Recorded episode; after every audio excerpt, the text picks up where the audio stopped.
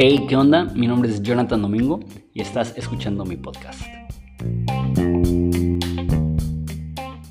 Hey, ¿qué onda? ¿Cómo estás? Este es el segundo video de cómo leer y entender la Biblia. Hoy vamos a estar hablando acerca de cinco eh, recursos para poder estudiar la Biblia. Una vez más, esto va a ser súper práctico. Espero que te ayude un chorro.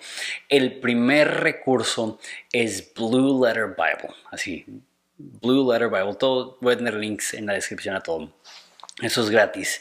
Y tiene comentarios bíblicos de Chuck Smith este, en inglés y en español. Y tiene lo más importante.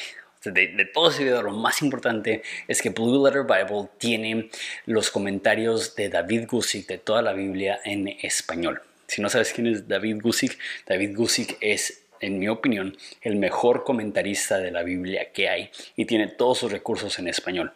Es súper directo, conciso, fácil de entender y, y tiene de toda la Biblia y es muy, muy, muy completo en 11 años enseñando la Biblia, casi siempre que abrí la Biblia, en algún momento eh, fui a los comentarios de David Gusick para ver qué es lo que decía él. Entonces es un recurso invaluable. También David Gusick tiene su propia página, se llama enduringword.com, donde puedes ir a apoyar si quieres. Tiene algunos artículos y diferentes cosas, pero también están en Blue Letter Bible.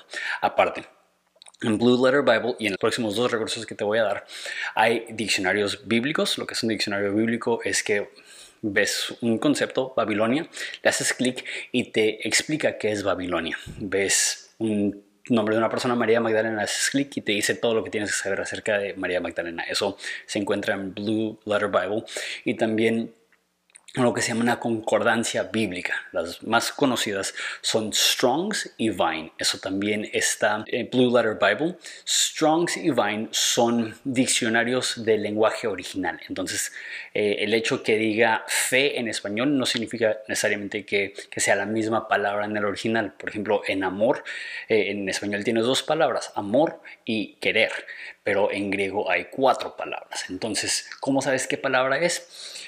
Ahí vas y te desglosa todo el, versículo y te dice palabra por palabra qué palabra es en griego. Te dice el número de, referencia para las concordancias y tú dices, ¿de qué me sirve eso? Le haces clic al número y te da una definición de la palabra en, el original, qué significa esa palabra en griego, y aparte todas las veces que aparece en la Biblia y de qué forma se traduce. En ese lugar se traduce esa forma, en ese lugar se traduce esa otra forma. Súper, súper útil para entender la Biblia. Entonces, eso es Blue Letter Bible, gratis, puedes accesarlo. El segundo recurso es muy similar, pero eso es un software que puedes descargar a, tu computadora. Se llama eSword, e-sword de espada en inglés. Y tiene los recursos que ya mencioné, pero tiene aún más este, recursos en español y tiene aún más comentarios bíblicos. Blue Letter Bible tendrá en español como 3, 4 comentarios bíblicos y Sword, la versión que yo tengo tiene como 40 comentarios, pero no sé cuál es la, cuántas tiene la versión gratis, pero tiene más comentarios y es un poco más fácil de usar que Blue Letter Bible. Es eSword, es un software que se descarga Número 3 está Logos Bible Software, el software bíblico de Logos. Esto tienes que pagar y no es barato, pero ahí sí ya te estás abriendo a un mundo de información eh, y hay diferentes niveles que puedes comprar este, y ahí literal ya estás entrando a cientos de comentarios, cientos de recursos. Entonces eso sí es un nivel top pero es muy, muy, muy chido poder tener eso al alcance de tus dedos. El cuarto recurso que quiero recomendar es uno que se llama Haley's Bible Handbook, el manual bíblico de Haley's. Eh, o si no quieres ese, otra opción es tener una Biblia de estudio. Esto te va a dar todo el trasfondo de cada libro de la Biblia. Entonces, si abres Efesios, Healy's Bible Handbook o cualquier Biblia de estudio, te va a decir dónde está Éfeso, qué población tenía Éfeso, cuándo lo escribió Pablo, por qué lo escribió, un resumen del libro, un bosquejo del libro, eh, datos importantes que tienes que saber para entenderlo. Entonces, te ayuda a tener un mayor entendimiento del detrás de cada libro de la Biblia.